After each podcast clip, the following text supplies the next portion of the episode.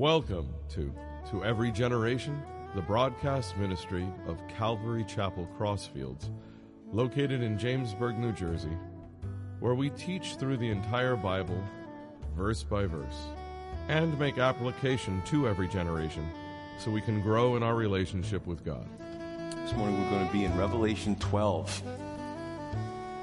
And the last time the message was titled, The Third Temple and Two Witnesses. And listen, a lot of people are watching more and more remotely, which is awesome.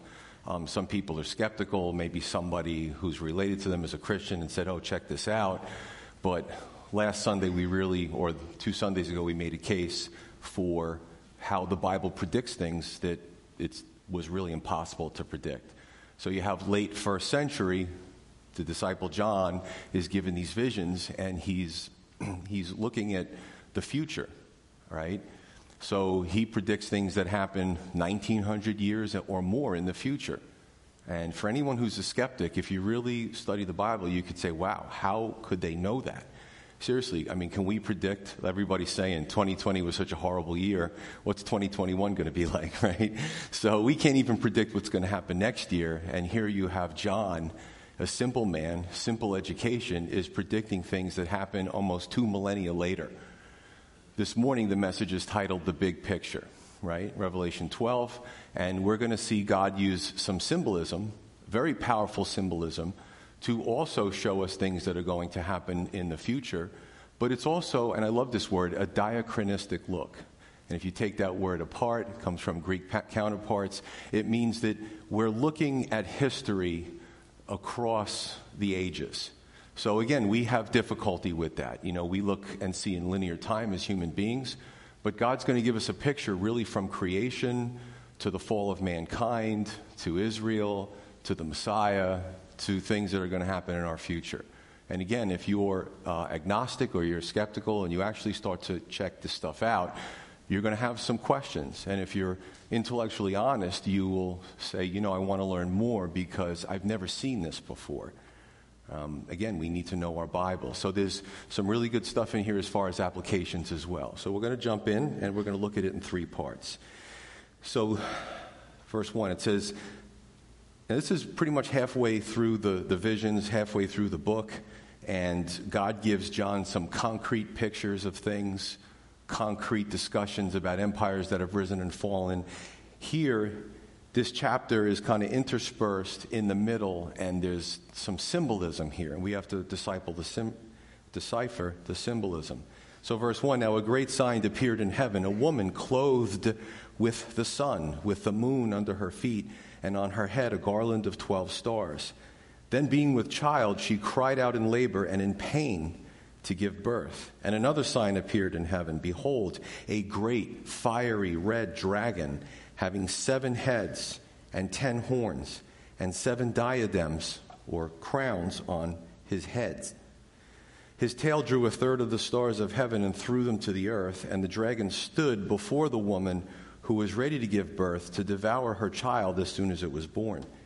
And she bore a male child who was to rule all nations with a rod of iron. And her child was caught up to God and to his throne.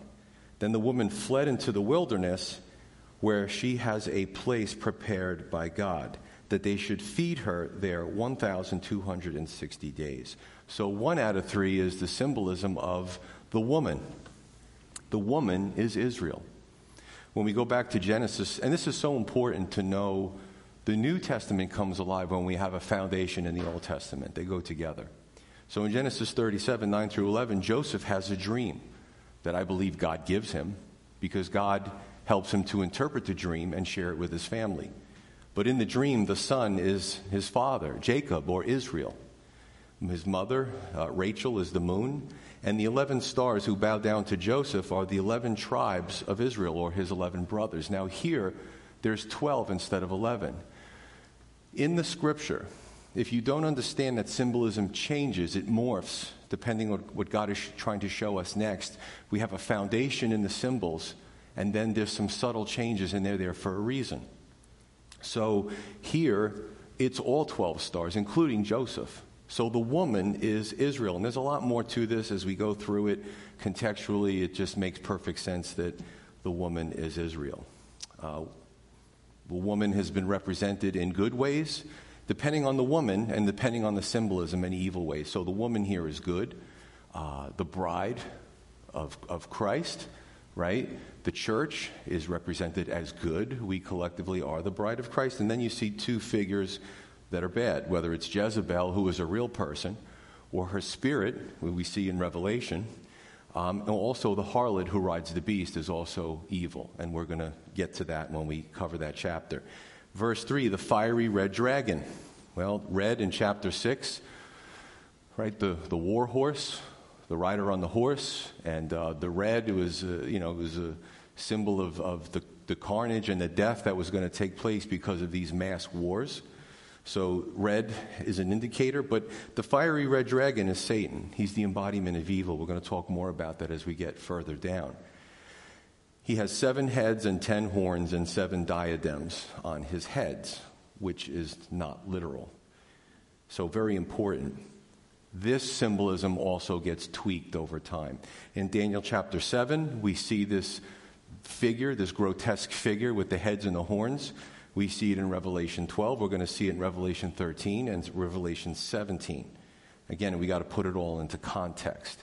The next Sunday that we cover this, we're going to see uh, the Antichrist, who has is described in certain ways, but a little bit different than what we see in chapter twelve, and we have to decipher why that is. But if you look at the head, horns, and crowns, you have to think of a power structure, right?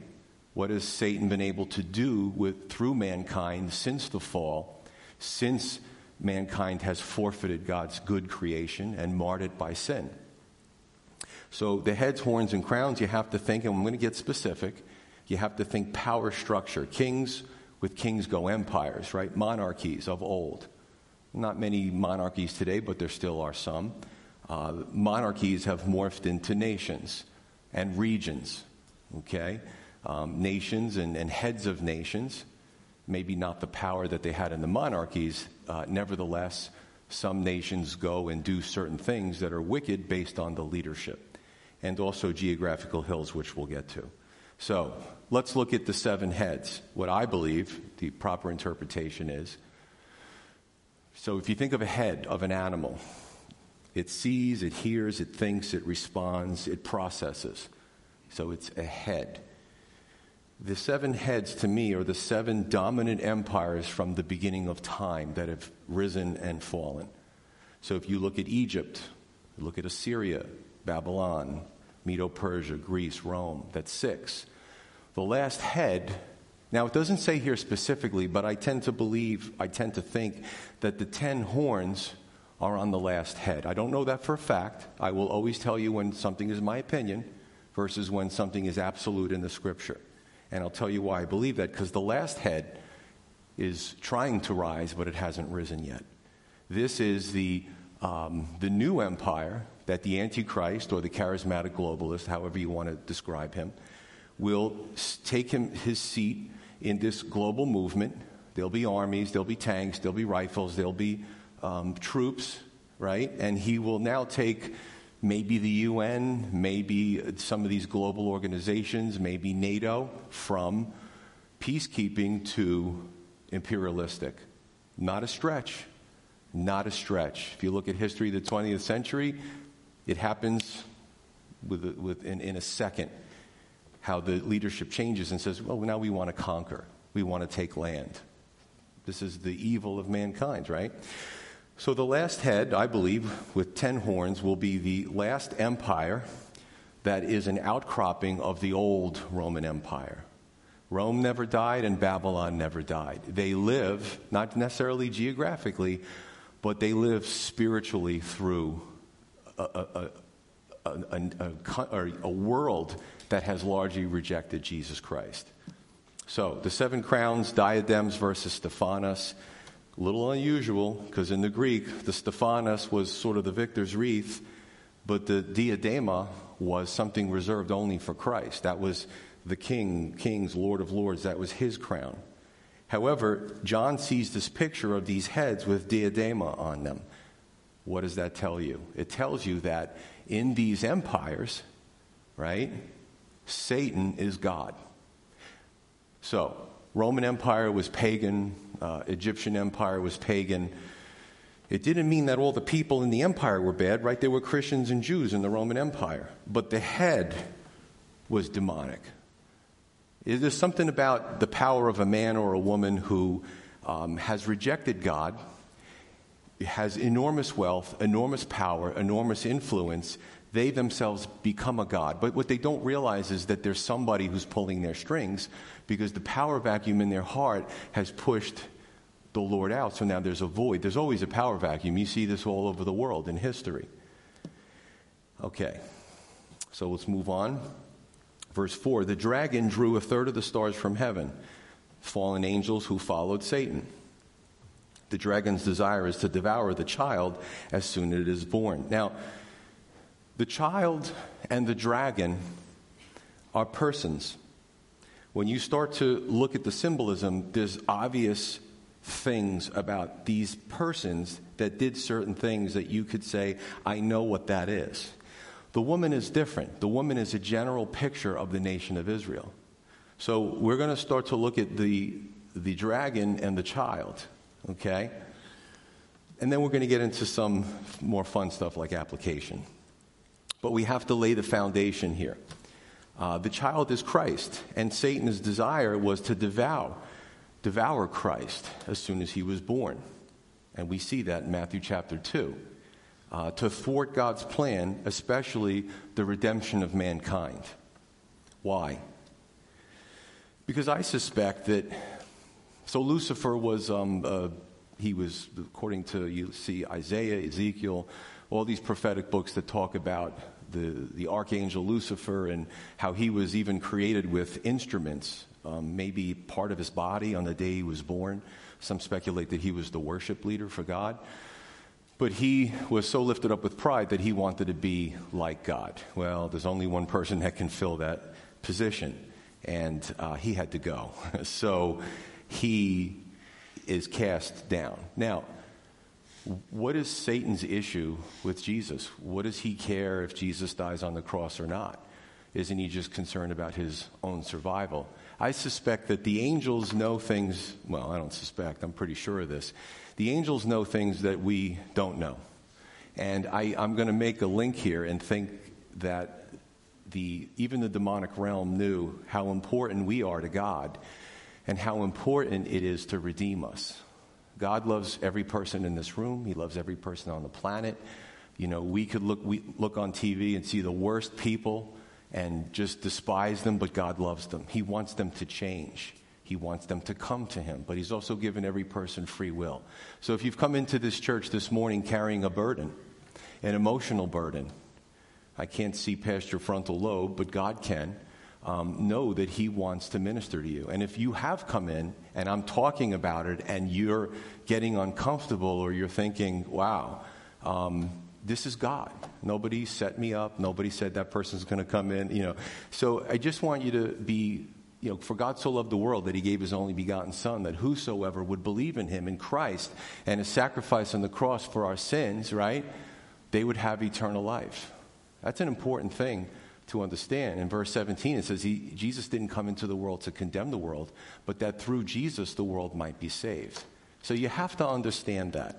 So it's kind of funny, and it's fun to, as ministers, to speculate about what goes on in heaven, what the angels know that we don't know, but why Satan fought so hard to stop the redemption of mankind. Maybe he thinks if he's successful, he could hurt God's heart because God loves us so much. Thankfully, he was not able to thwart that plan.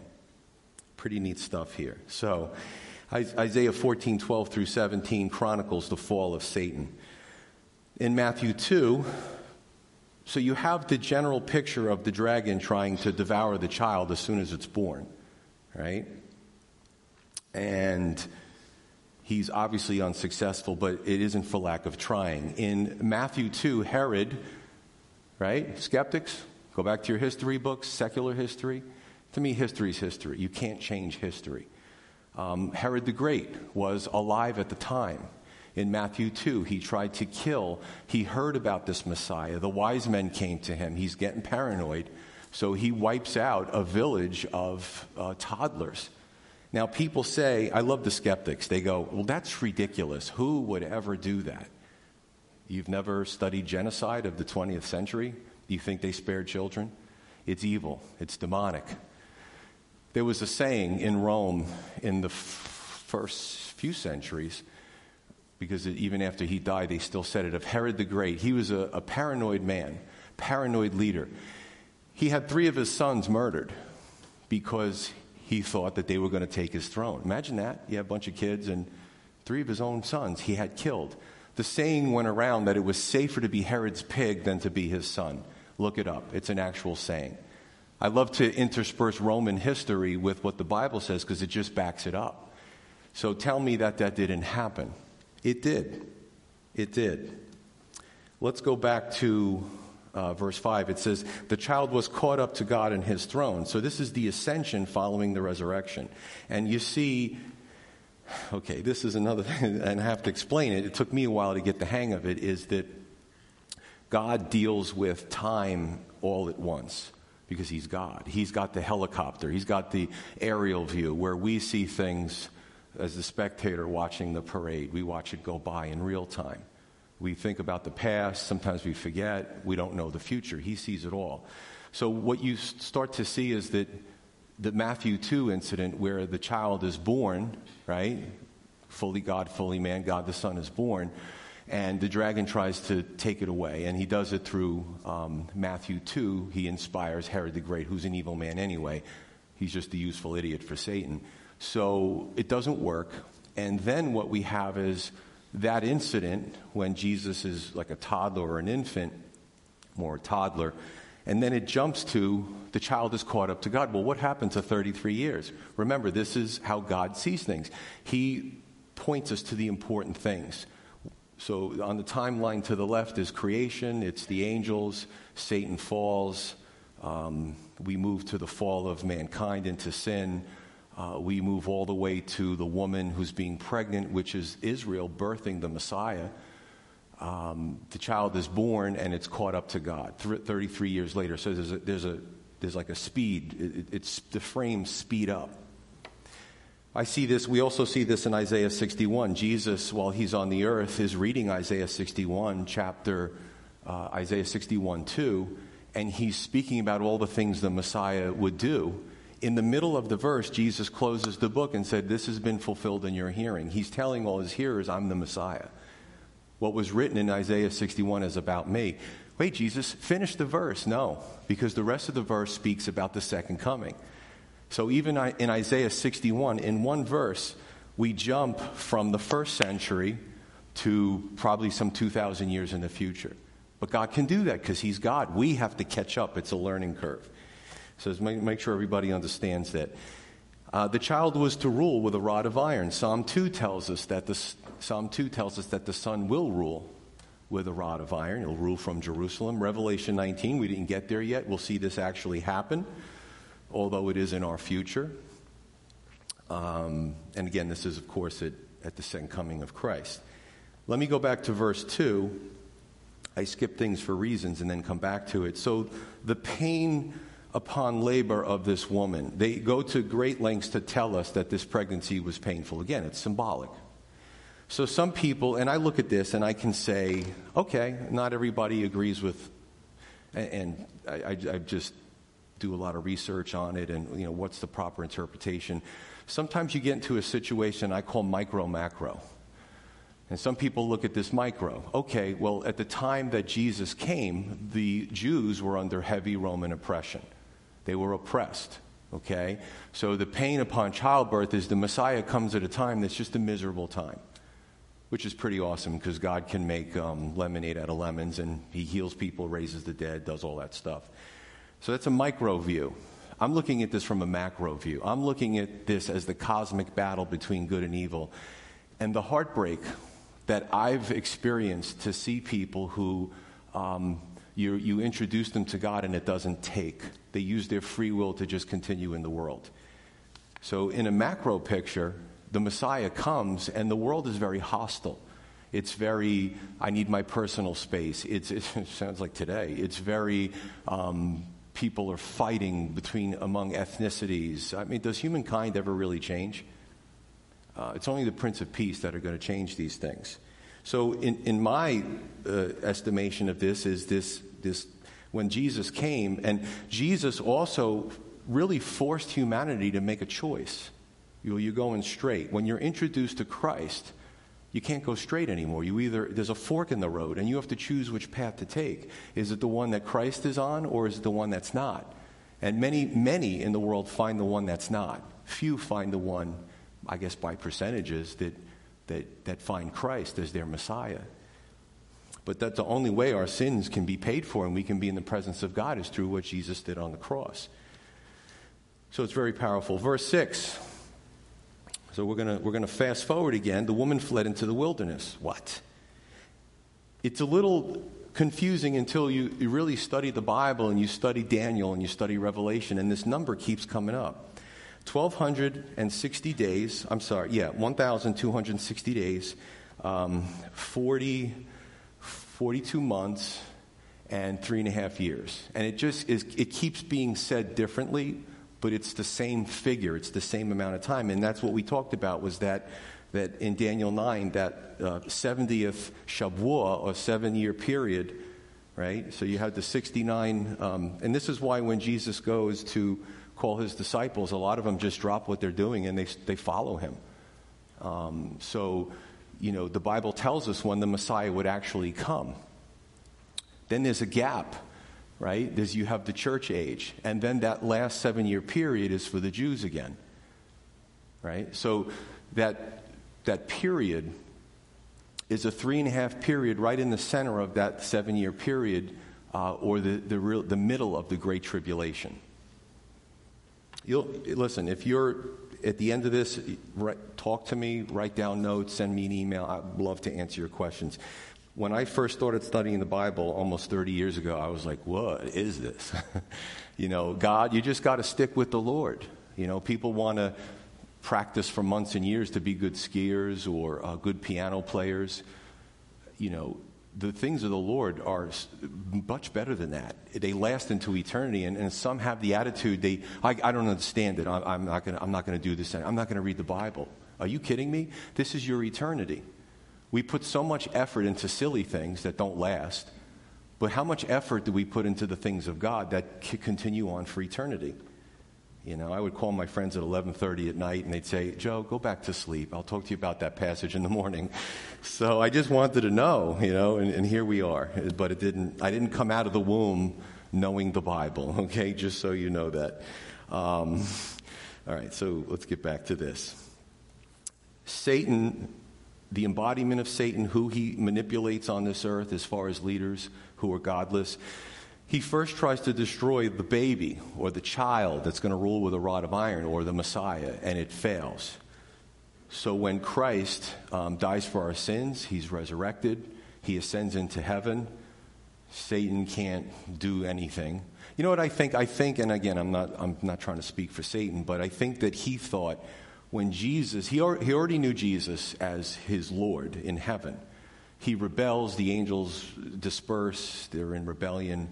And I think that Satan might have thought that, well, he, if he's God in the flesh, he's weak.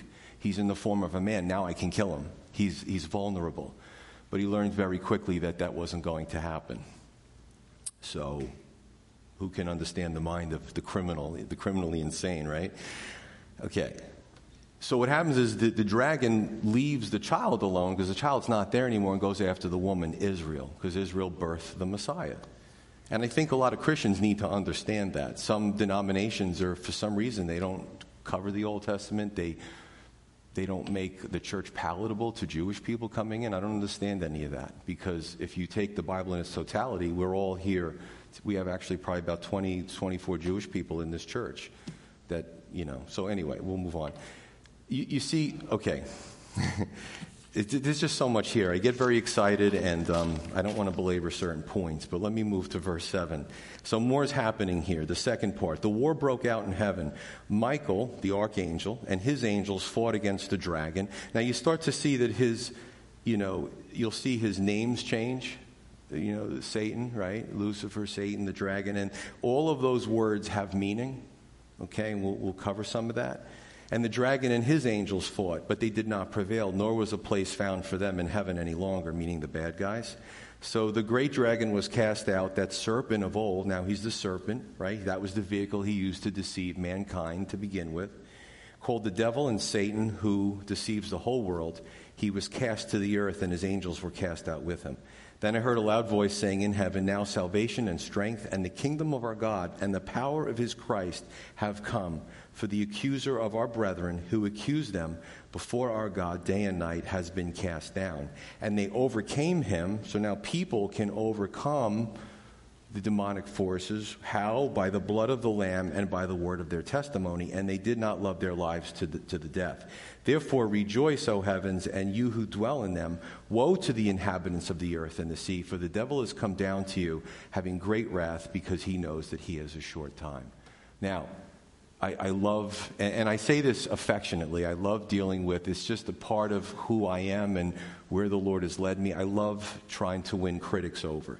And one of the things they'll say is, um, that's kind of mean. They're going to, he's God sending Satan down. And, you know, it's like God makes bad decisions and he's, you know, whatever. He's off one.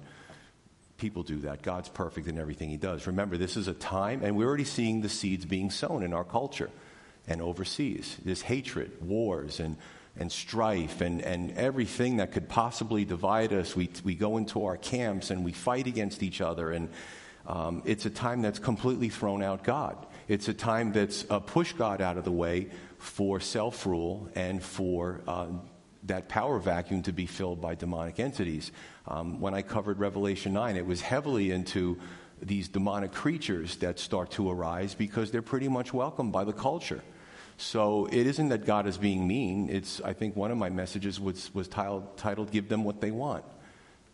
This is where the world is going. I'm going to make some connections here, and, and I tell you, more and more people are worshiping Satan and doing demonic things and doing horrible things to children. And I'm telling you something, there's a connection there. There's a connection, and we'll talk about that. It's sick.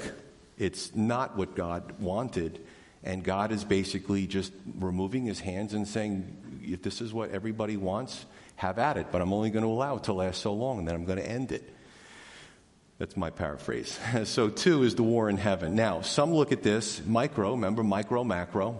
Some look at this and say, this is all taking place at that three and a half year mark, in that last week and all the Revelation judgments, and right in the center, the war breaks out. But I look at this as, again, diachronistic. This is something that's been going on since Satan and his followers rebelled.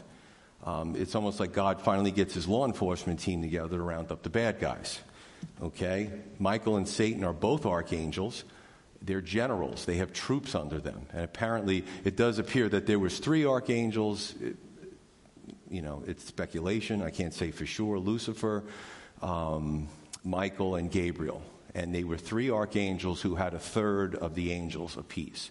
So when Lucifer or Satan takes the third with his tail and throws him down the earth where he is, um, his troops are loyal to him. And you, yeah, you see, and this is the, we have these arguments today. Money fixes everything. Just throw money at people and everything will get better. No, it's the Lord. Like, what was the problem with the living conditions in heaven? Did God not give them a good health benefits plan? Like, why would they rebel against God? It's the same thing with our federal head parents in the beginning in Genesis. They had everything. They had everything. They had abundance. Why did they turn against God?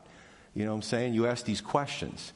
And today, our, we even have a government that, um, in many areas, that is, is not interested in Jesus Christ. It's not interested in bringing people together. They have all their solutions, none of which has to do with God. Right? But there's two specific examples, some macro situations where the conditions were perfect and they still sinned. We're hopeless without Christ. And that's the truth. Okay. Back in the day, I did a lot of weird stuff before I was a Christian. I, I, for some reason, I loved to be scared by horror movies, and I still remember them, right? That was the thing. I would always watch these horror movies, and if you watch Hollywood enough, you think that, that Satan and God are equal. That's not true. What this shows is that the angels and the angels are equal, the, the bad ones and the good ones, and the good ones win. God the Father, God the Son, God the Holy Spirit are outside of it.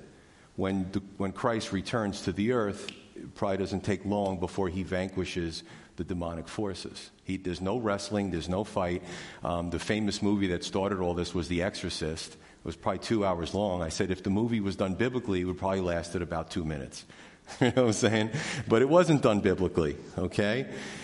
So get the culture, erase the culture from your mind, and let's focus on what's going on here. This is the truth. This has always been the truth. Remember, the devil is a deceiver. He also works through industries. He works through multimedia, right? And the church is supposed to be a preserving influence, but largely the church over the years has not always done a great job. But that's what we're supposed to be. We're supposed to be sharing the truth. We're supposed to be educating people. We're supposed to be, you know, a, a preserving influence and bringing the communities together, right? Um, so, I mean, I think this twenty twenty has shown us that we need to step it up a little bit. Okay, even Jesus, when he was on the earth with the demonic, the man who was possessed by all these demons, um, as soon as Jesus reaches the shores with his disciples, they see what looks like a crazy guy. You know, he's out of his mind. Um, he's possessed by demons. You know, Mary Magdalene had seven demons, and Jesus changed her life by casting them out. Uh, I suspect that probably in our lifetime we'll run across somebody that has some type of demonic possession, and we might just think it's mental illness, right? So, you know, Jesus comes ashore, and the disciples are probably incredulous as they see this discussion between the man and Jesus. And the man says, we, we're legion, we're many. There's a lot of us in this guy. And they said, please, Jesus, don't throw us into the abyss. So here you have a multiple of demons. It could have been a thousand. And they're begging Jesus not to destroy them before the time.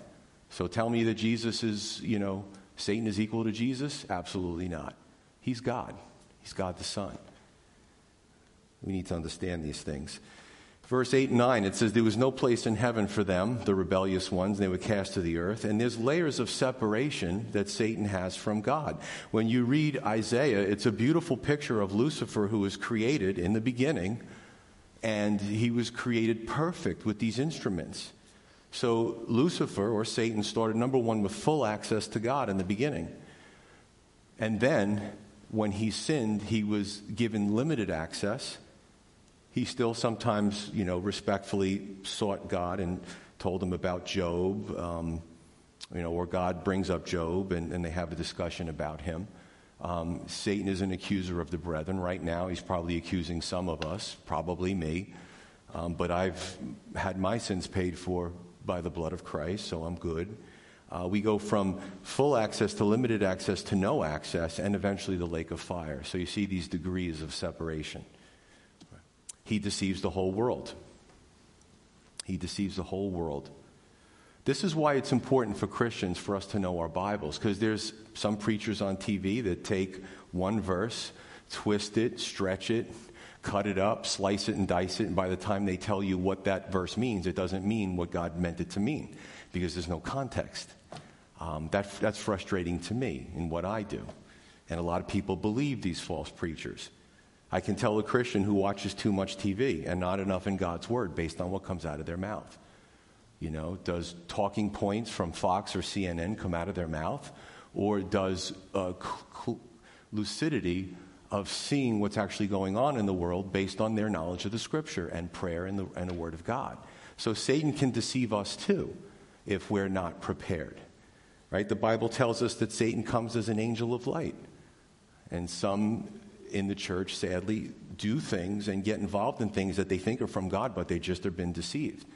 And it's it's heartbreaking to watch, because you know in your heart that that's not what's good for them, and it's not what God wants. But you, it is what it is. Verse ten through eleven. Point of interest, um, there's victory declared, but nothing good has happened yet. We see this a lot in the book of Revelation and the Scripture, where they, uh, the saints or the angels, uh, victory is declared.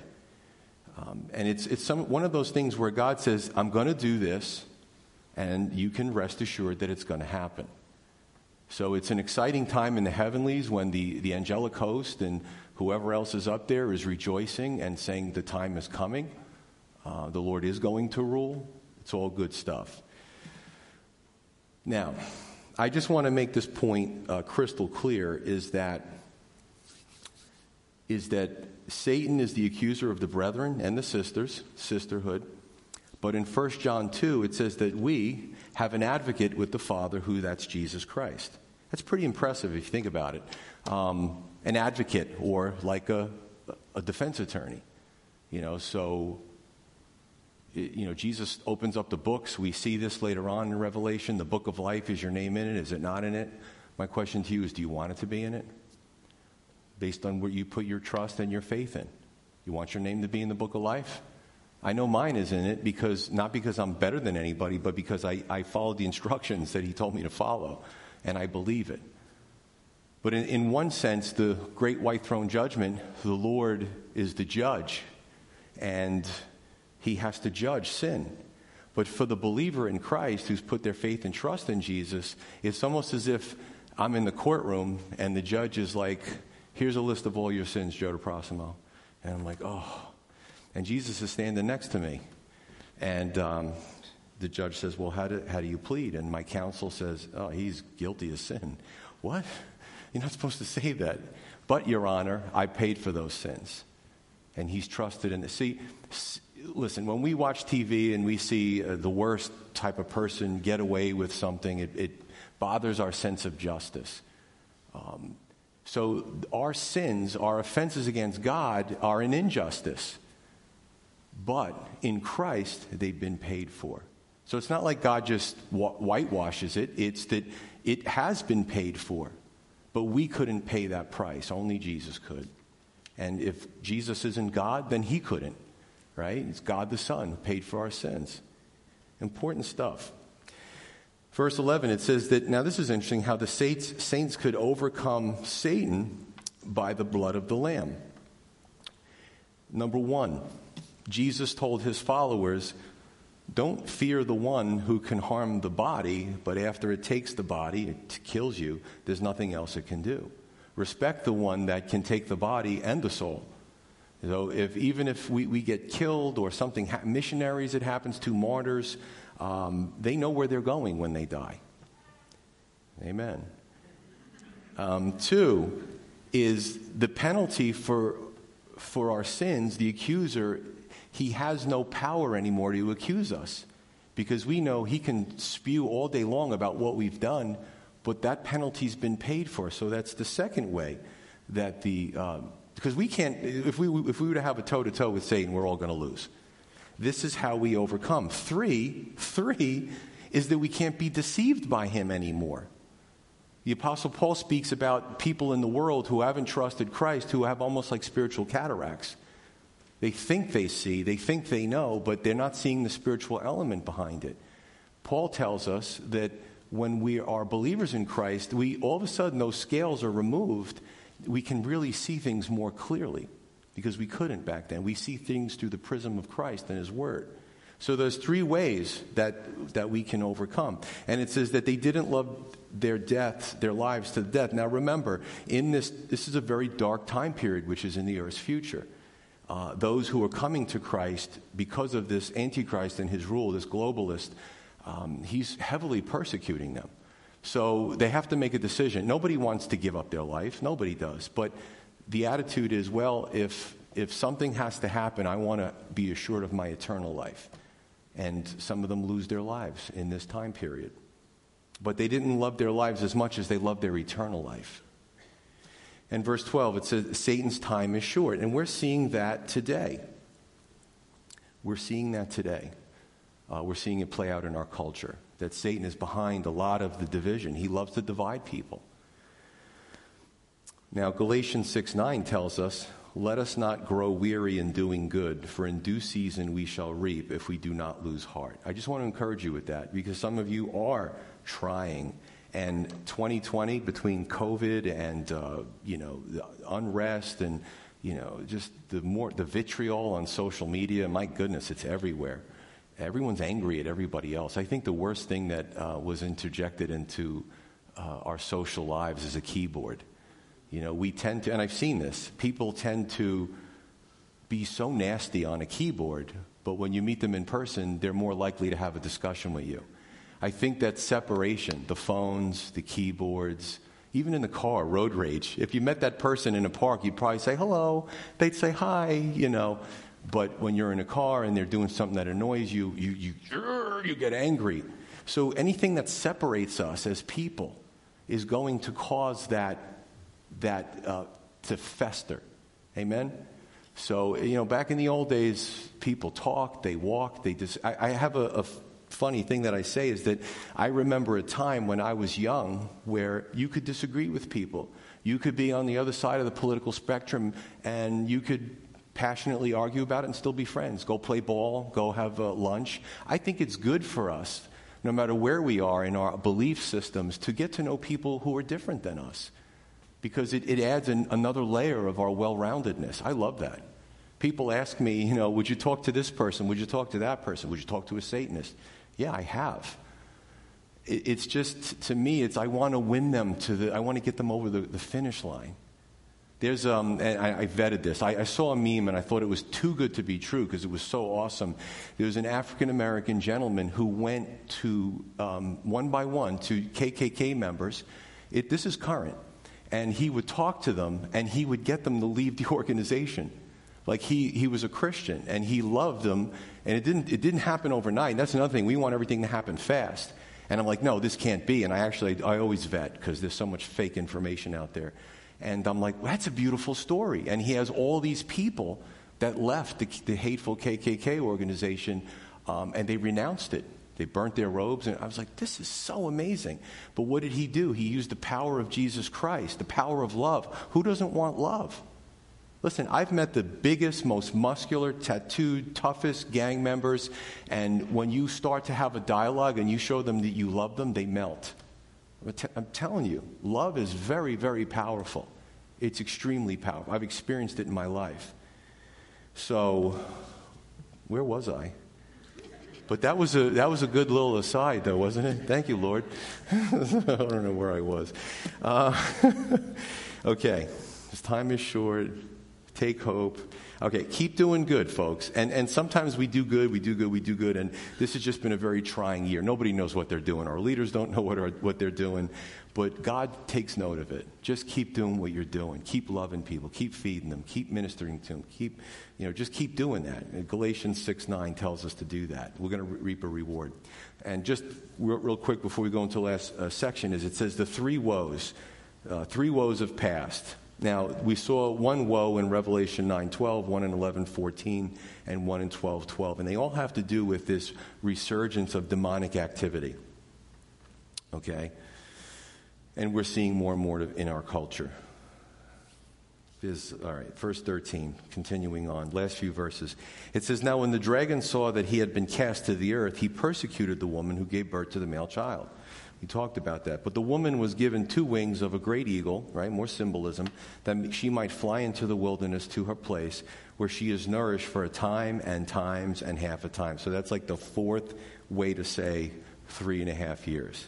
So it just keeps coming up. From the presence of the serpent. So the serpent spewed water out of his mouth like a flood after the woman that he might cause her to be carried away by the flood. But the earth helped the woman, and the earth opened its mouth and swallowed up the flood which the dragon had spewed out of his mouth. And the dragon was enraged with the woman, and he went to make war with the rest of her offspring who kept the commandments of God and have the testimony of Jesus Christ. So three out of three is the war on the earth. Okay, Lucifer, the fallen angel, the devil, Satan, dragon, accuser, serpent. Um, remember, everything that the, the dark side does is to be a counterfeit of, of good. You know, Christ has many names. He's the Lion of the tribe of Judah. He's the Lion. He's the Lamb. He's God the Son. He's Yeshua. Isaiah nine six. He's El Gibor. He's all these incredible things. Satan also takes terms for himself, and each one of those terms means something different. You know, I, I again, the skeptics, well, you know, the Babylonians had three main gods, and, you know, there's no such thing as the Trinity. Let's back up for a second. Father, Son, Holy Spirit came before anything. What happened is, remember, what you're, you're, you're in reverse. You're going backwards. God is first. God is the prototype, and then everything else that's evil tries to mimic it, right? So when the Antichrist comes, he'll have a false prophet, right? He'll have... Um, the dragon, he'll, there'll be a false trinity. Um, they try to emulate the things of God. You know, God, his Shekinah glory was in the Holy of Holies. When the Antichrist comes, this global, this charismatic leader, he will actually stand in the Holy Holies um, looking to proclaim himself of, as God in Jerusalem.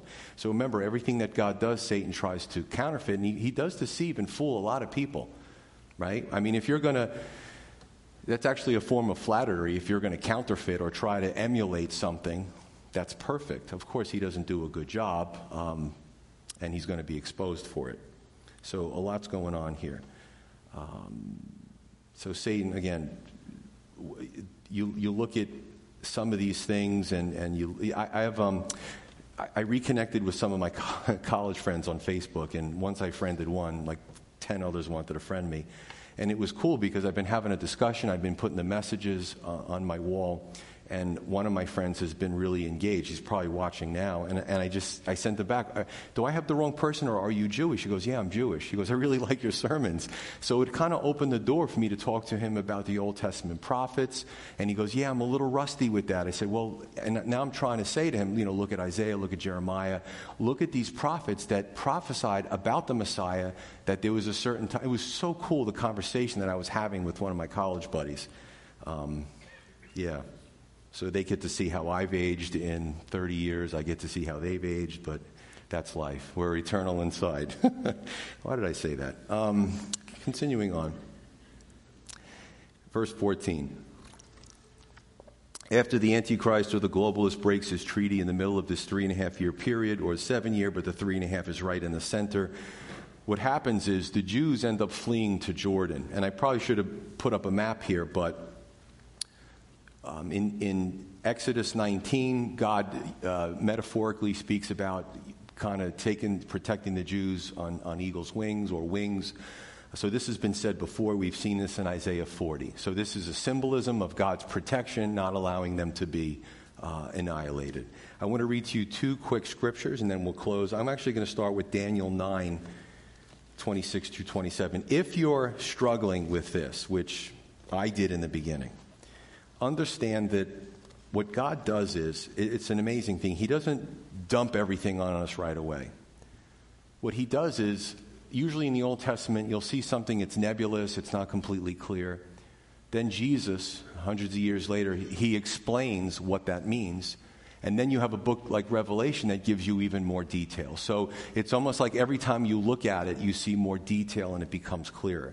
So in Daniel chapter nine, if we can turn to that, he says, verse twenty-six and twenty-seven, he's speaking about these this seventy-year period. He's speaking about when Jesus comes. He's speaking about his um, crucifixion, his resurrection. Um, and then he speaks about this break where the church age gets ushered in, and then the, the last period, uh, seven-year period, comes in again. But he says, and after the sixty-two weeks, Messiah shall be cut off, which means to be killed, right? This is the crucifixion, but not for himself. Jesus didn't die for his sins because he doesn't have any. Jesus didn't die because he did anything wrong or illegal, because he's perfect. But it was not for himself. And the people of the prince who is to come, right, the false prince, shall destroy the city and the sanctuary. We saw this in seventy A D. We're also going to see it in in the future, in this, this time period. He shall destroy the city and the sanctuary, and the end of it shall be with a flood. Until the end of the war, desolations are determined. Then he shall confirm a covenant or a treaty with many, or Israel, for one week. But in the middle of the week, or that seven-year period, he shall bring an end to sacrifice and offering, which tells us that a third temple will be built. And on the wing of abominations shall be one who makes desolate, even until the consummation, which is determined, is poured out on the desolate. Now let me jump to Jesus, because he makes this more clearer, right? It, it makes more sense. Um, and it's it's the time where Jesus feels he needs to discuss this. So in Matthew twenty-four, starting with verse fifteen, therefore, when you see the abomination of desolation spoken of by Daniel in the, the prophet standing in the holy place, whoever reads, let him understand. Let those who are in Judea flee to the mountains. Let him who is on the housetop not come down to take anything out of his house. And let him who is in the field not go back to get his clothes. But woe to those who are pregnant and to those with nursing babies in those days. And pray that your flight may not be in in winter or on the Sabbath. So Jesus now speaks to a future generation, which is our future, and says when this creep who deceives the whole world, this charismatic globalist, allows the temple to be rebuilt, he's standing in the Holy of Holies, he claims to be God. When that happens, if you weren't convinced before, get the heck out of there, because what he's going to do is going to be terrible. Recently, I developed a friendship with a young man who served our country in the military in Jordan. When I was in um, Isaiah, I talked about Petra, the rock city. I talked about where Bible scholars believe the Israelites will flee eastward and cross over into Jordan and be protected in that rock city. So me and this young man had a long dis- Oh, I said, bro, I'm in Revelation. You, you are in Jordan? So we had a long discussion.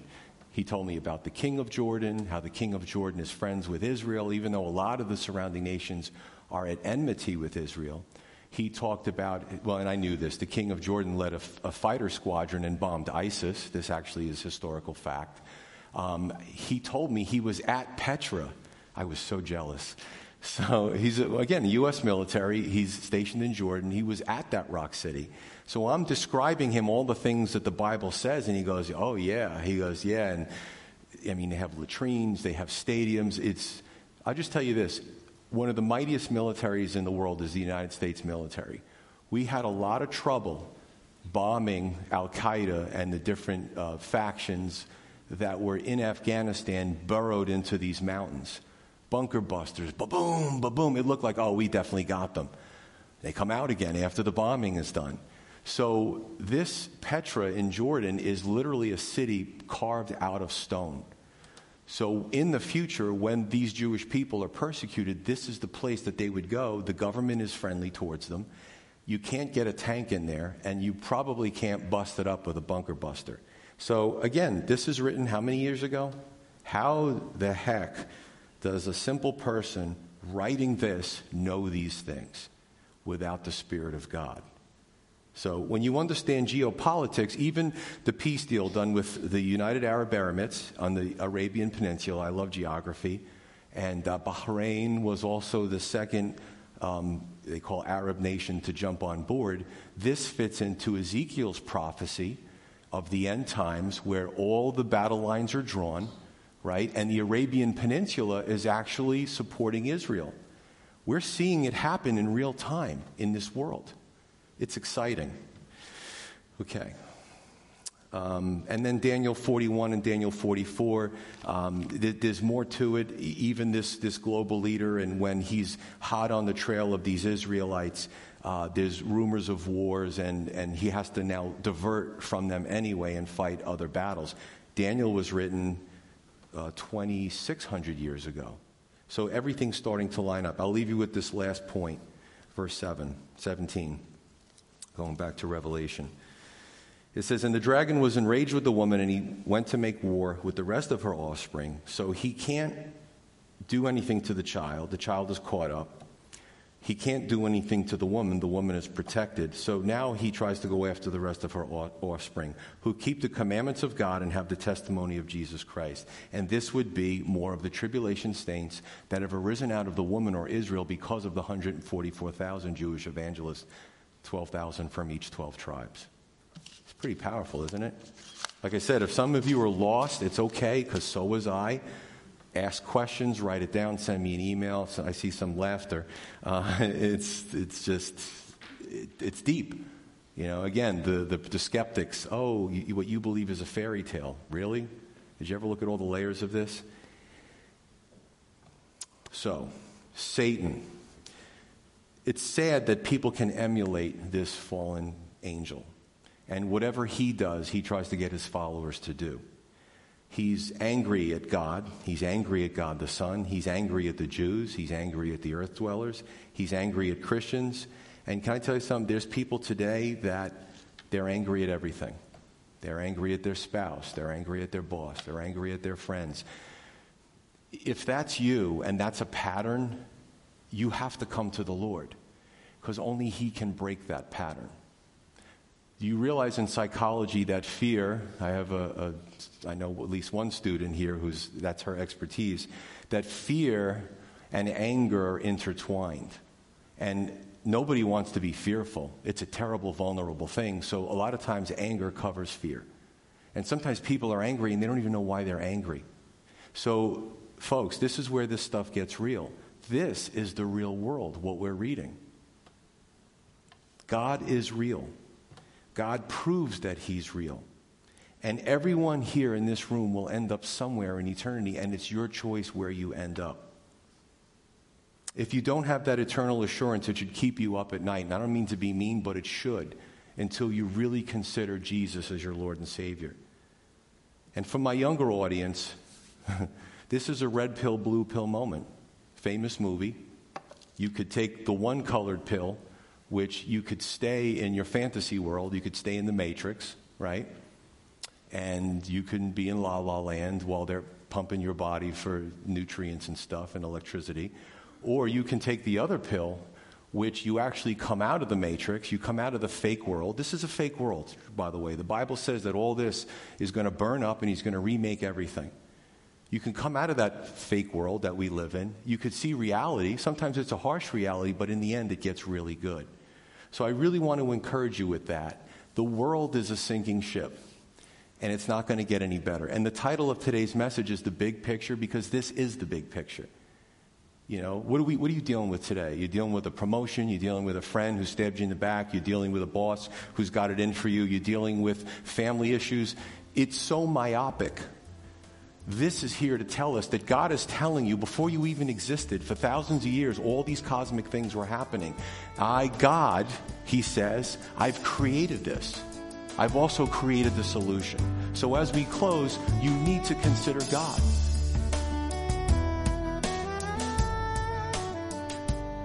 You've been listening to To Every Generation from Calvary Chapel Crossfields. We're located at fifteen Half Acre Road in Jamesburg, New Jersey. We meet for Bible study Wednesdays at seven thirty p.m. and Sunday service begins at ten thirty a.m. On Sundays, we have children's church for all ages, in addition to infant and nursery care. You can find out more about the ministry here at Calvary Chapel Crossfields by going to c c crossfields dot org. Thanks for listening, and may God bless you.